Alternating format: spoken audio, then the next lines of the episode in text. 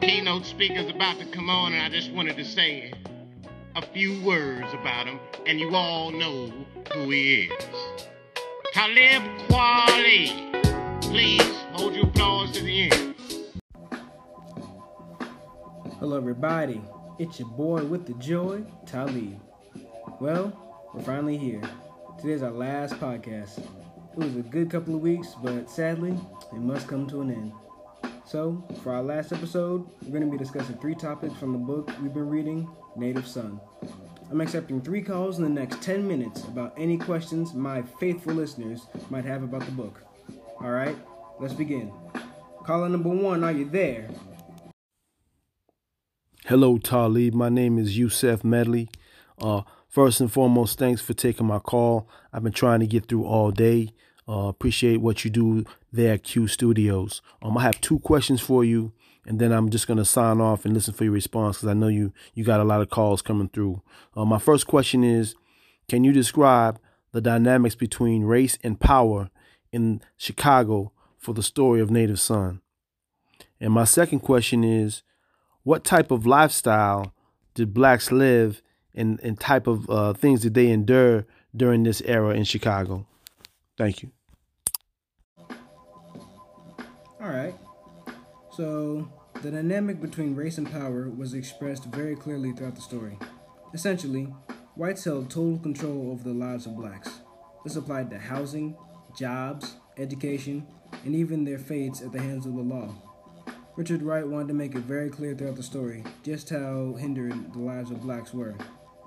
The main character, Bigger, mentioned numerous times just how tired he was of living in a society where he was unable to do anything with his life due to a lack of opportunity.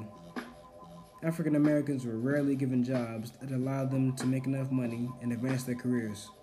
Because of this, it was nearly impossible for him to find a job that can improve the, the living conditions of himself and his family.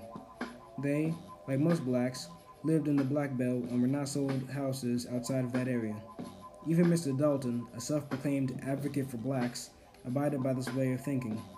Bigger himself said that even though Mr. Dalton gave millions of dollars for Negro education, he would rent houses to Negroes only in this prescribed area, this corner of the city tumbling down from rot. So, as you can imagine, blacks at this time believed themselves to be inferior to whites.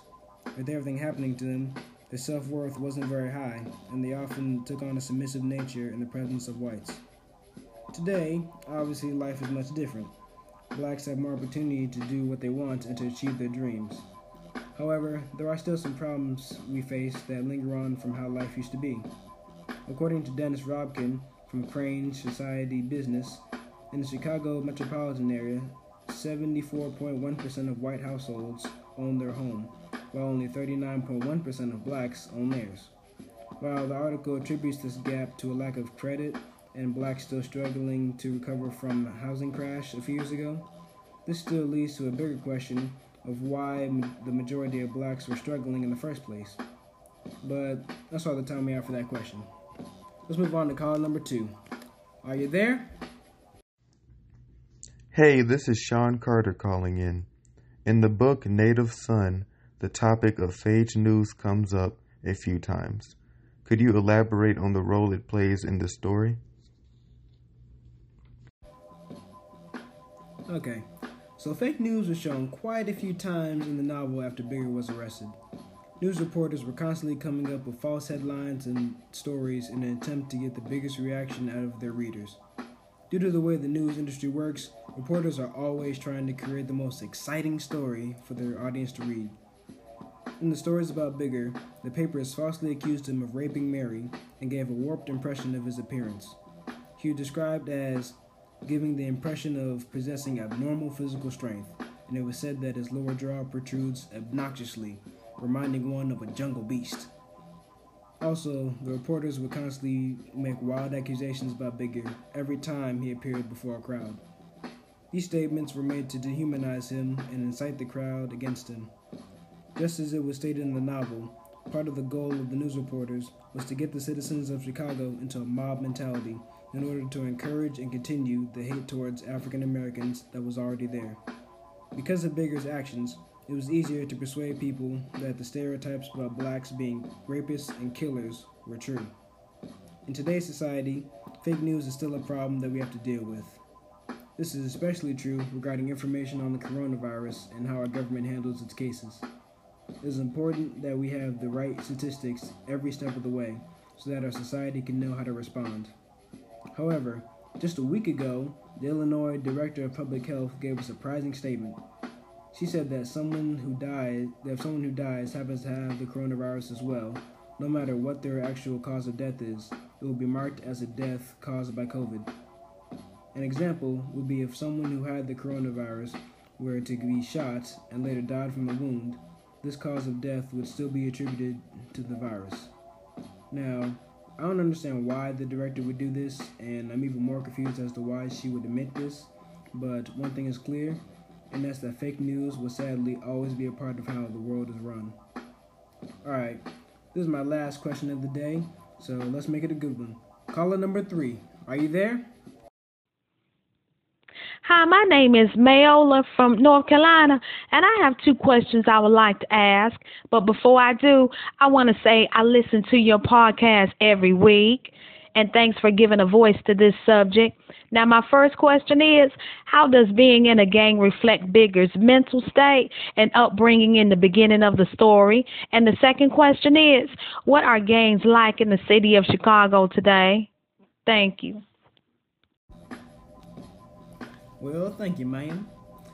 At the beginning of the story, Bigger was in a gang with his friends, Gus, Jack, and GH. He was in the mindset that stealing was the best way for him to solve his money problems. Since Bigger believed that he could never make an honest living from the work he was given, he chose to steal from other blacks as an alternative way to get money. He knew that he could get away with robbing blacks because the police would pay these crimes little attention unless a white person was involved. Although we did not get to see Bigger interact much with his gang, we did get more insight into how he thinks. He tried to act tough around them and pretended like he was never afraid. He did his best to make sure that his actions wouldn't be seen as a sign of weakness, even though this behavior showed just how scared he was.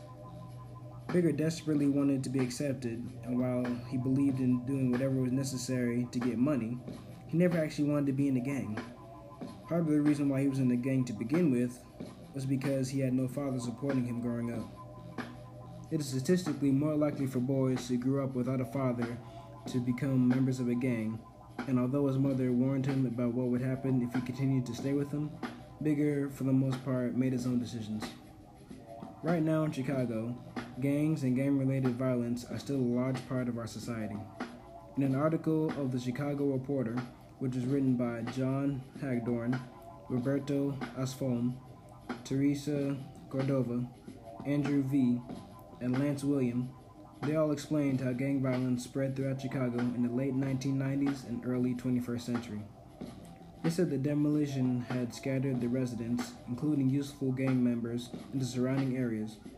Brand new gangs then formed in the wake of the demolitions. This reality also happened during Bigger's time as well, and likely had similar results.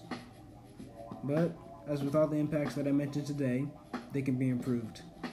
I do not believe that all the problems I mentioned can be fully eradicated, but we can still better the situation by being aware of them. Well, that's all for today. Thank you all so much for listening to my final podcast. For the last time, this is your boy with the joy. See ya!